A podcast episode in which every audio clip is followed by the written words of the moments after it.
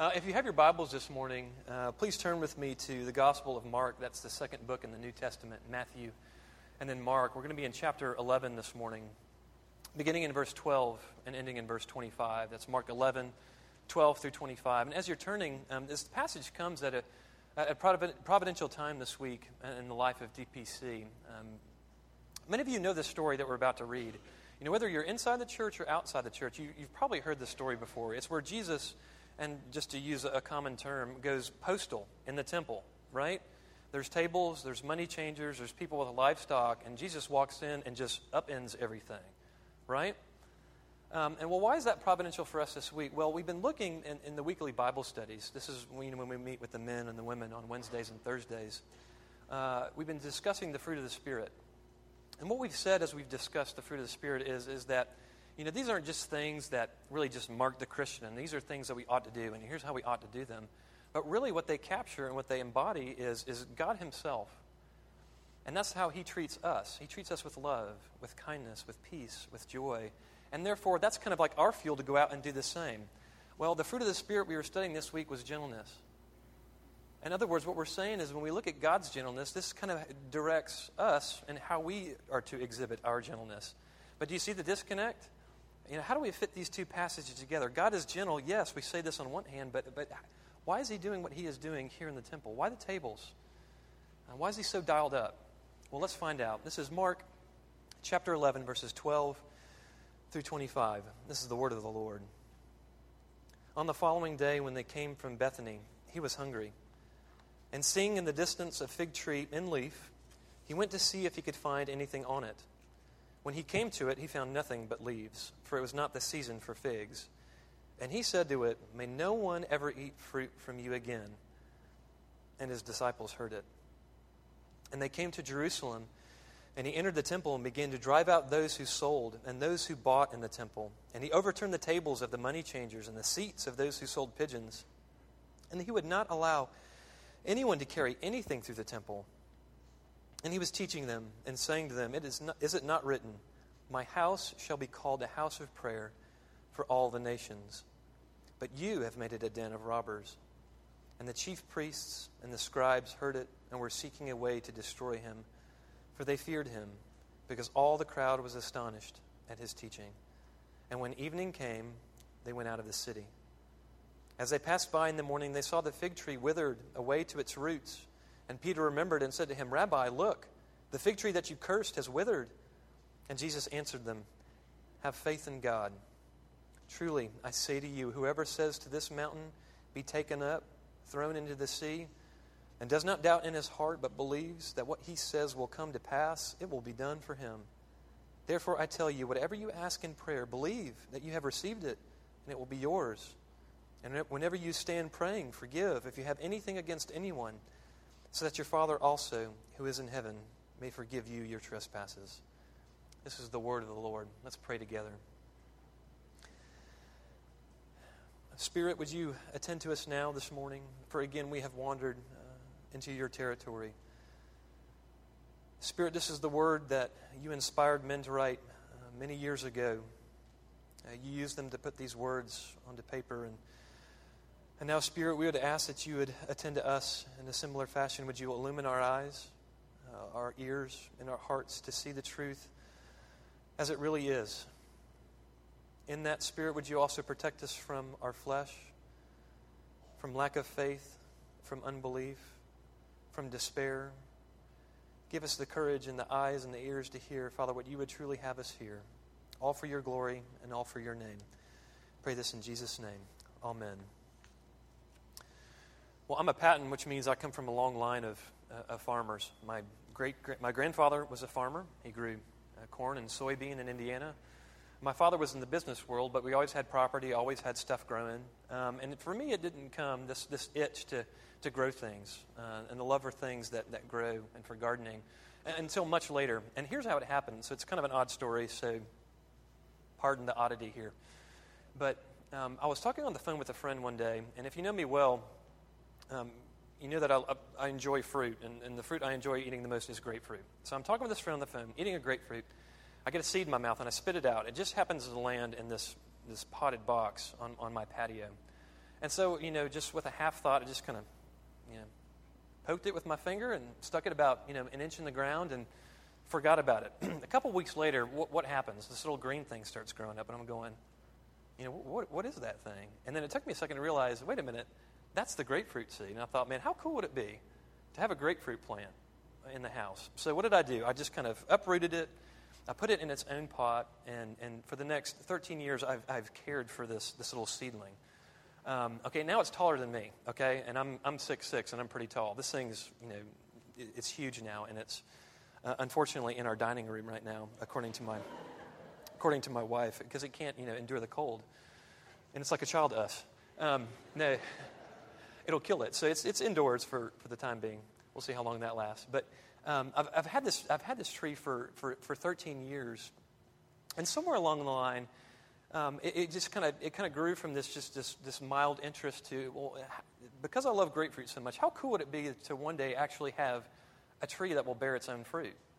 Uh, how awesome would that be? So I, I, started giving it special attention. And if you were to see it now, it's, it's green. Its leaves are robust. It's, it's got the right number of, of limbs, you know, to the trunk size. You know, the root ball isn't growing in on itself. It's been very, very well taken care of. But for 12 years, I couldn't get the thing to bear fruit. For 12 years until last spring. Last spring was the first time in, in you know, the 12 years of, of, of nurturing this thing that when spring came around and all the new growth started to, to show up, I, it had one blossom on it. And again, this is a tall tree. It's as tall as me, just one blossom. And, and you know, you, thought, you would have thought it was Christmas. I was so excited. I moved it to where all the bees were kind of flying around. I was like, oh, Lord, please let this thing just, just pollinate and, and fruit. And lo and behold, by October and November, I had a little fruit on it by the, about the size of my fist. Um, sad ending, though, of the story. Windstorm came through, knocked it off, didn't get to enjoy it. But Big expectations this spring. I have big expectations. Well, we're, we're dealing this morning with the topic of, of fruitfulness. Um, and actually, to be more specific, and what we're looking at our passage this morning is actually the absence of fruit, it's, it's fruitlessness. And, and, here's some of the irony. Like my tree, um, the, the, people of God are called to be this fruitful people. And, and when, you, when you look at them, especially in our passage this morning, their, their leaves are robust and they're bright green, and, and, and their, their stems and their limbs are hardy and strong. And you look at the roots, and the roots are, are firm and they're deep, but there's no fruit. There's no fruit at all. And we're at, we beg the question, why? Why is there no fruit? And, and here's, here's, here's the headline this morning. Here's where we're going. And here's what I want you to walk away with. I mean, when it comes to the question of what really brings fruitfulness in the heart of a believer? Boy, you want to kick a hornet's nest. Throw that question out, you know, to the church abroad. Everybody has a different answer. But what our passage is telling us this morning is when, we, when it comes to fruitfulness, as God defines it, what causes true fruitfulness? It's faith. And I say, well, faith in what? Well, we'll, get there. We'll get there. Two things this morning I want you to consider. Uh, for some of you, you're here at, at, at church, and, and, perhaps your experience with the church isn't, isn't long um, and it hasn't been seasoned. And in fact, coming to church or, um, or interacting with Jesus scares you. You kind of feel like you're just outside of, uh, of a haunted house. Like, I've, I've, heard passages about Jesus, I've heard passages in the Old Testament. Um, I've seen his wrath, I've seen his anger displayed, and I don't think I'm interested in that because I'm kind of scared of the guy. If you've ever thought that, stick around. This, this passage is for you. Maybe some of you were on the other end of the spectrum. We've been in church our whole life. And, and as we kind of sit back, and if we're honestly asking ourselves about our relationship with the Lord uh, and our relationship to the church, when Jesus gets to the point in the New Testament where he says to his disciples, My yoke is easy and my burden is light, on the inside we kind of go, No, it's not. Or at least I don't feel that way. Why don't I feel that way? Why is it that when I think about my relationship with Jesus, it feels more obligatory? It feels more dutiful. I don't feel joy. I don't feel peace. I don't feel liberty. I'm tired. And it feels like I'm tired for all the wrong reasons. Well, if you've ever felt that way, stick around. Um, this passage is for you too. I want to look at three things um, from this passage this morning. Very simple outline. First and foremost is the parable. Uh, we're going to look at this tree. Second is the problem, and third is the solution. So those are my three points parable, problem, solution. Uh, it should be easy to follow along. Well, first, let's look at this parable. Look with me again at verses 12 through 14, and then let's jump back down to verses 20 through 21. Follow along again. On the following day, when they came from Bethany, he, being Jesus, was hungry, and seeing in the distance a fig tree in leaf, he went to see if he could find anything on it. When he came to it, he found nothing but leaves, for it was not the season for figs. And he said to it, May no one ever eat fruit from you again. And his disciples heard it. Jump down to verse 20. As they passed by in the morning, they saw the fig tree withered away to its roots. And Peter remembered and said to him, Rabbi, look, the fig tree that you, has, you have cursed has withered. All right. Um, we're starting this morning uh, with, with this parable. Um, and what we're calling it this morning is, is, is a miracle of destruction. Um, and, and let me just say something um, from the literary side of things first, um, because we, if we don't understand this, this, this passage won't make sense. All the commentators said, You want a confusing passage in Mark? Go to this one. Here's how we kind of make sense out of, out of what's happening here. Mark is doing something, it's a literary device called an inclusio, where we have this situation in the temple, this incident where Jesus is overturning the table. And he's going to illustrate it by means of this parable. And on each side of it, he's, he's referencing this tree, this fruitless fig tree. So, in other words, if you want to understand what's happening here in the temple, if you want to have, have good takeaways, if you want to understand it, um, then we have to understand what's, what's happening with this tree on the front end. So, let's, let's address this tree first. And again, like I stated, I'm calling this a miracle of destruction. Okay? Why a miracle of destruction? It sounds like an oxymoron, right? What is a miracle, first and, and, and foremost? A miracle is something that in, in Jesus' public ministry he does to show that he's not just a man that he's not just a human. We do celebrate that. He is 100% flesh and blood, son of Mary, adopted son of Joseph, right? He's man, but every once in a while he will do these things where he's on a boat, and by the word of his power, he will tell the wind, done. And what happens to the wind? It stops. He will look at the waves and he'll say, Waves, no more. He doesn't touch them, he just speaks to them. Just by the word of his power, they stop. You know, to the blind person, he will say, See. To the lame, he will say, Walk. And what this is meant to show us as readers is, is that, you know, this is no ordinary human being. This is God in the flesh. But that's not the only thing we're supposed to take away from, from miracles. They're, they're meant to show us something else here as well. Not only is he, is he not just a human being, but he's God in flesh, but he's, he's come to do something. Well, what has he come to do? Well, when you look at all of these things that, that people are being affected by blindness, leprosy, you know, the inability to walk, you know, you look at the chaos of, of nature, these storms. I mean, we prayed for the typhoon in the Philippines this morning. All of those things are the effects of what we call the curse. Remember what happens in Genesis 3 Adam and Eve rebel. And what happens? God says, Now there's a curse upon you, right? You and your offspring and upon this earth, right? And we all experience it in, in different and unique ways. And what we see is when Jesus is performing a miracle, this is what he's doing. What is he telling the curse? He's actually reversing the curse, right? Any Boston fans here? He's reversing the curse, right? Something that happened long ago. He's saying that even that has no power over me. So why can you now walk? This is what life is going to be like without hindrance, without obstruction, without pain, without suffering.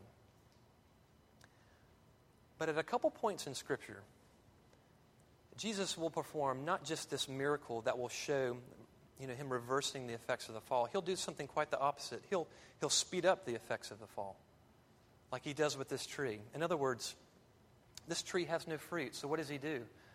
He doesn't cut it off at the stump, he curses it. And within the matter of, of, of a day, what happens to this tree? It is dead, you know, from limb to root. And that, that takes a lot of energy to do, you know, for a tree. He kills it.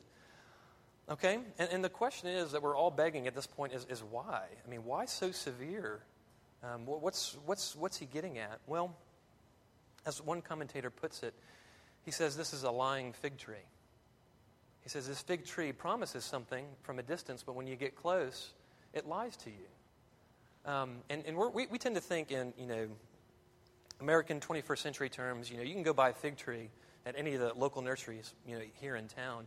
And those are our version of fig trees. These are, these are Mediterranean, these are Middle East fig trees, which I didn't know this, uh, but I found it out this week, and several commentators made this point that even though it's not the time for, for fruit, even though it's not, it's not season, the season for harvest, Fig trees in the Middle East would have these little nodules in the spring, um, and they were very nutritious, they were very hardy.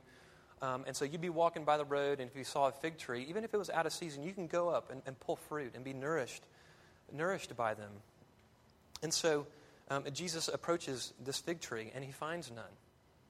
He finds no fruit. Um, and, and, so this is, you know, like the commentator says, a lying fig tree. In other words, this tree is not doing what it was created to do. And, and, and think about this. What is, what, is, what is a tree, what is a fruit tree created to do? It's created to give life to something outside of itself, isn't it? Its job is to produce fruit and give that fruit to something else so that other thing might have life and might have growth and might thrive and be nourished, right? And Jesus approaches this tree and he doesn't find bad fruit. He doesn't find spoiled fruit. He doesn't find, you know, minimal fruit. He finds none. And so what does he do? He curses it. There's a parable in Luke where um, it's, it's a parable of, of a vineyard, and Jesus is speaking figuratively, but he says, He comes up upon a fig tree, and it's been three seasons, and it hasn't borne fruit. And what does he tell the vine dresser? He says, Pull it up, root it up, because what it's doing, it's actually robbing the ground of nutrients. It's a waste of energy, it's a waste of resources. And that's what's happening here. It's, it's a lying fruit tree. It won't impart something outside of itself. Okay, now why is this important? Now remember, this is the lens in which we're going to look at what happens in the temple through. Okay? And what we're going to see is, is just as this tree is has, has leaves, you can see it from a distance, you know what kind of tree it is, it looks like it's going to it's going to bear fruit for you, but it's not. In the same way, we're, we're going into Jerusalem and we're going into the temple and we're going to see things that look like health. We're going to see things that look like goodness and vibrancy but what he's going to say at the end of this, at the end of this story, um, at the end of the temple, is that there's no fruit. And something needs to be done. Okay, so, so what's, what's the problem here? There's a fruitless tree, and now there's a fruitless people. Look with me again at verses 15 through 17. And they, being Jesus and the disciples, came to Jerusalem. And he entered the temple and began to drive out those who sold and those who bought in the temple and those who overturned the ta- excuse me and he overturned the tables of the money changers and the seats of those who sold pigeons. And he would not allow anyone to carry anything through the temple. And he was teaching them and saying to them, Is it not written, My house shall be called a house of prayer for the nations, but you have made it a den of robbers? It's of critical importance this morning that we understand whom Jesus is mad at here. Who is, who is he so upset with? and the real reason why. We're, we're, tempted on the front end to think, okay, Jesus is mad with the, with the money changers and the pigeon sellers, right? Because it's their tables he's overturning. You know, it's their scales he's tipping over. But what we need to realize here on the front end is that um, these are people that, that needed to be there. These are people that needed to be at the temple. These are people that needed to be in Jerusalem. Why? Because remember what the temple and what Jerusalem was. Um, this was a place where, you know, just to put it simply, if you wanted to experience the heart and soul of God, if you wanted to see who Yahweh really was and how things work, where did you go to experience that in the first century? If you're not one of the disciples walking with Jesus, you would go to Jerusalem and you go to the temple. Okay, this was supposed to be Eden part two. This is where you're supposed to see the peace and the shalom of God lived out. Smell it, see it, experience, feel it. Okay? And we're tempted to think, you know, he's mad at the money changers. You know, they brought livestock around, and livestock, you know, they bring diseases, so it just makes sense. You know, he's mad at them, and he's, he's really not. How do we know? Because these people have to be there. Remember, these people are coming in from out of town, they're, they're bringing their sacrifices. Uh, to the temple, they have to get their money changed because if they're going to pay the temple tax, it has to be in Roman currency. So they have to do this stuff. Okay? And so, so Jesus' anger here is not directed at them. Who, who is it directed at? Look with me at the end of verse 17. There, there's a little grammatical point here that tells us who he is focusing his, his sermon to and for. He says, Is it not written, My house shall be called a house of prayer for all the nations, but you have made it a den of robbers? Who is he talking to? Who is the you? Who is the referent of that you? It's the chief priest and the scribes. He's talking to them. He's saying, I'm mad at you. I'm, I'm, overturning their tables, but it's you I'm directing my energy to. And the question is why? Okay, why is, why is Jesus so upset here? And, And without going into you know, a 30 minute lecture of you know, uh, you know, and diagrams of the temple, what we need to know is this is that when God built the temple, and when he got to give the designs for the temple long ago, not only did he create places for his people, um, specifically for them, but his heart was so big uh, and his heart was so kind that he actually created this wall uh, around the temple that was called the Court of the Gentiles. And what this was designed to do was, again, as one pastor reminded us over this past summer, Christianity and, and what it means to follow Christ is an organization that cares more for the people outside of it than inside of it, as much as those outside of it as inside of it. We exist for our non members.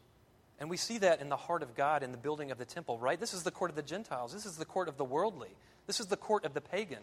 So why? So they can come and they can hear and they can experience. Listen to what Isaiah 56 says. This is a beautiful chapter in the Old Testament talking about the temple and what's supposed to happen there.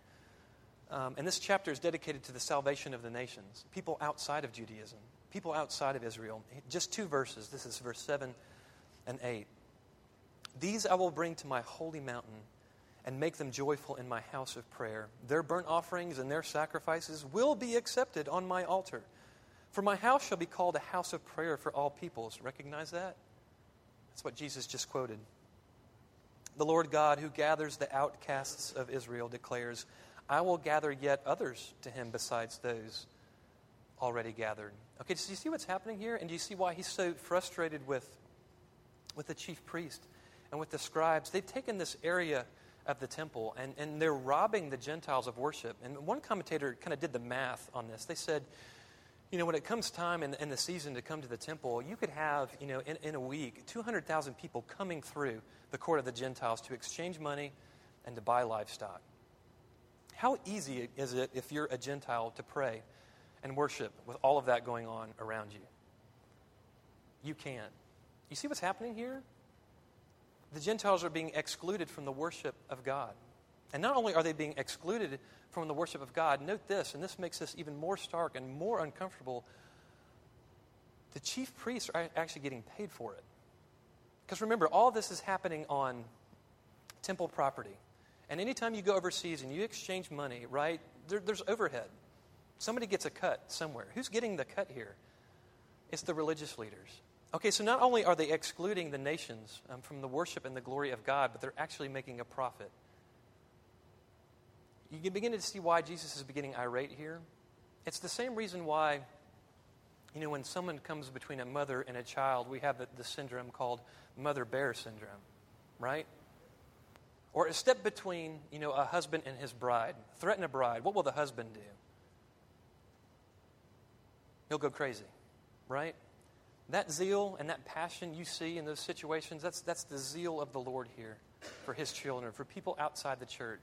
You are actually hindering, you are becoming an obstacle to people understanding that I have come to rescue and that I have come to help. And you're going to profit off of it?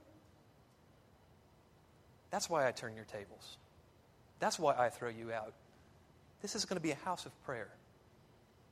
What is he telling you and me? He's signaling to us that with the tree, not only is he judge, he is the one that can rightly judge the hearts of men, but he's also the high priest. That's why they start to conspire uh, behind his back. One commentator puts it this way. And remember, we're, we're in the context of our parable, the tree here. You know, the tree had all the talk, all the tinsel, and all the trumpetry. Tum, I, can't, I did, couldn't say it in the first service either. Rewind, delete. This tree had all the talk, all the tinsel, all the trumpetry, but no fruit. Same goes for the people. There's talk, there's vibrancy, there's the appearance of health and robust life and, and, and social norms, and everything looks great, but Jesus comes in and says, all that's great, but you know what? There is no fruit here. There's no fruit. Okay, so what's, what's then is the solution? How do, how do Christians and those in Christ grow and bear fruit and bear good fruit? Well, Jesus is going to tell us here in verse 22. Look with me again at the passage. He says, very simply, have faith in God. Have faith in God. Well, what on earth does that mean?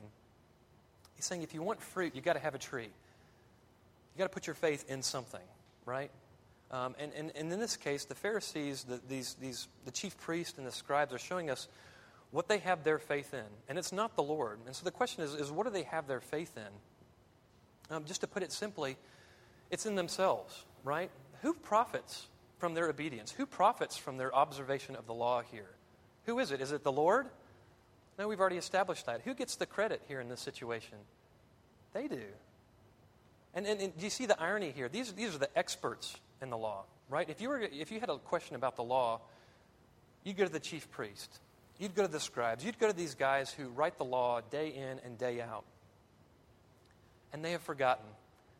They've forgotten Isaiah 56. They have forgotten the heart of the Lord Himself. And so, by excluding the Gentiles and excluding these people, but tithing, you know, a tenth of their mint, you know, if they found a, a leaf of dill like out on the street, they would pick it up and tithe a tenth of it because we are going to obey the law. We are the law keepers. The law is our life, that is our marrow, that is our spine. And what did they end up doing in their observance of the law? They ended up breaking it. The very heart of it, God's very love for the nations. We're tempted here, oftentimes, like the, like the, the Pharisees, these, these religious rulers, the scribes, the chief priests, Um, aren't we all individually on the outside, we have robust leaves. We look good. We're clean cut. We have deep roots. You know, my dad was an elder in the, in the church long before me and his father. We have deep roots, strong limbs, you know, good work. You see what the Lord here is saying? We can have all of these things, all of these appearances, the, the, the look of, of strength and energy and robustness, and actually be entirely fruitless entirely fruitless. Okay, so what's the answer? The answer is faith, but faith in what? It says faith in God. Okay, well, what does that mean? Well, let's go back to the beginning. Um, if, if you have if been, you know, your experience with the church has been one that has been ruled by fear, you, you've seen Jesus or you've seen Yahweh act in the Old Testament in such a way that you just went, that guy scares me. He seems out of control. He seems angry. He seems wrathful. I, I don't, I don't think I want to be any part of that. And in fact, that's deterring me from actually being a part of a church. Well, consider this it's true. Um, what he is telling us in this passage is that he is the judge.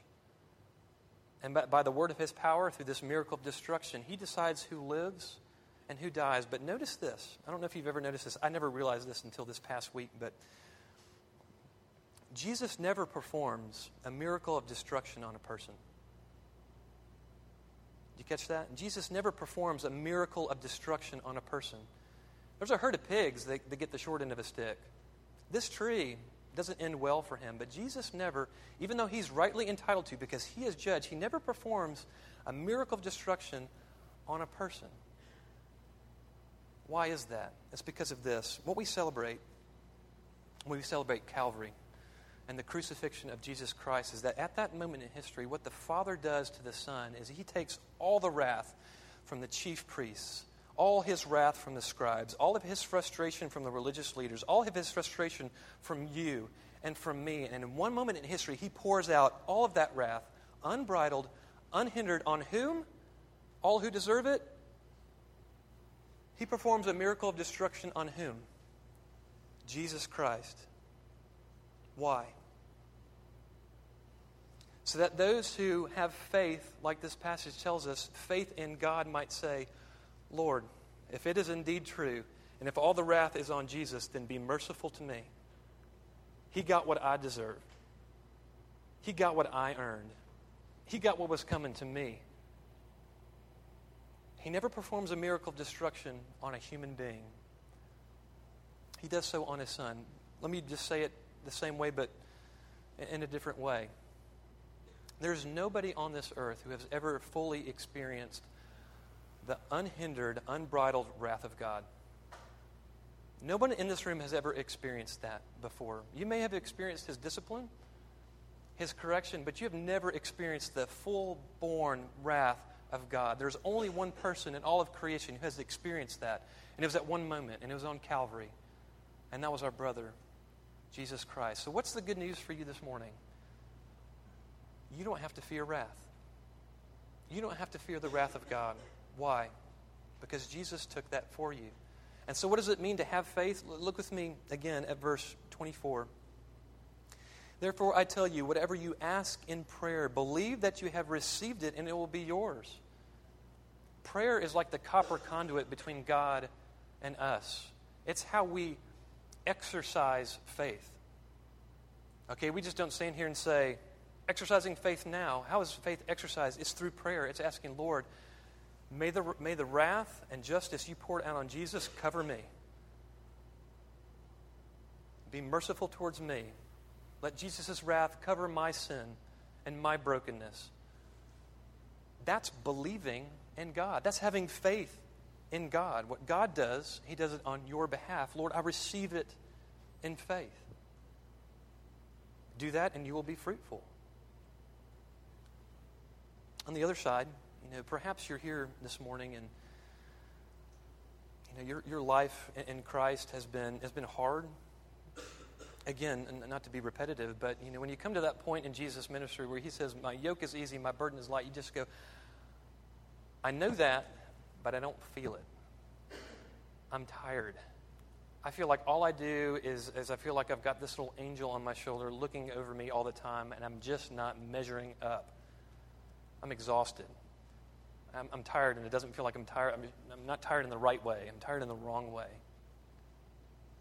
What does this passage have to say to us? It's this. As American Southerners, we do a good job of, of, of preaching about the justification and speaking about the justification of, of sin. Um, but when we read Scripture, we, we learn of something, and, and pardon the technical term, but we got to know this. Okay, this is, this is kind of nuts and bolts Christianity. It's called the double imputation. But as Southerners, we're only good at single imputation. And here's what I mean. When we talk about God, you know, just publicly, you know, what has God done for you? Most answers include simply just this that, that God died for my sins. Okay, so if there was a, a taking and, and, a giving, um, God took my sins. And we would say, Amen. But that's half the truth. Here's the other half. The other half is this is that when Christ takes our sin and our unrighteousness, so that when the Father looks at Jesus, he sees us. And therefore he directs his wrath at Jesus. Did you know we get something in return? Well, yeah, forgiveness. Yeah, but you, you know we actually receive something from Christ in return? You know what we get? We get his robes. And his robes are white. We get his faithfulness. And that's saying something. Because Jesus lived for 33 years. Jesus went through puberty and, and cleared it, he made it. 33 years, faithful and obedient. Jesus says, You get that. So when the Father looks at you, what does he see? He sees perfection. And when God's going through his list of, You must be perfect, holy, righteous, he's going, Check, check, check. Why? Because you did something? No, it's because Christ said, You get my obedience, and you get my righteousness. That's why it's double imputation, not single. So, what's the good news for you? If you felt like your life with Christ has been such a burden and you're just like, I'm just, I'm not humming, I'm not singing here. It's hard. Is the good news for you this morning is, is that your obedience and your righteousness and your faithfulness sits at the right hand of God the Father right now. And like this passage says here in verse 24, therefore I tell you, whatever you ask in prayer, believe that you have received it and you will be yours. Maybe you need to ask the Lord for that this morning. Faith, belief, that my obedience is at the right hand of God the Father. Now, side note, does that mean we as Christians therefore have no use for the law? Is it gone? Pastor, are you telling me that I don't have to obey God anymore? Well, no, I'm not saying that. But let me ask you this question if your obedience is trying to initiate something with God, you might be more like the scribes and the chief priests than you'd like to admit. But if your obedience is a response to something God has done in your life, you're bearing fruit. When someone does something incredibly kind for you, and I'm not talking about like a favor, but I mean like pays a debt, helps you out in a difficult situation, what is your natural inclination? It's to go, I want to love that person well. I want to respond. And the Lord says, Well, how do you respond? Look at the law. That's how you respond in gratefulness. But the only way we can respond in gratefulness is if we truly believe that our obedience is at the right hand of God the Father. If not, we still feel like a slave. We still feel burdened. We still feel like we have to do something here to capture the Lord's attention. Like, Lord, over here, look at me obeying. You see me? Is this good enough? What's the good news for you? Be done with it. You don't have to do that anymore. Now you can obey out of joy, not out of fear, not out of duty. If God is your tree, and if your faith is in Him, and you receive this faith, this belief in Jesus Christ, good news, friends, is you'll bear fruit. Let's pray and let's ask the Lord for this faith. Oh, Lord, help us. Your truth, sometimes it sounds so good, it's, it's scandalous. We're looking for the fine print, we're looking for the asterisks, we're looking for the catch. But may it be so in our heart, Father. Let us truly rest and receive in the work and, and the efforts of Jesus Christ on our behalf. Let that be our hope. Let that be our marrow. Let that be our spine. May it be said of us um, that we are great uh, lovers, children, heirs of God. And as such, Father, may we bear much fruit for your name and for your kingdom's sake. Amen.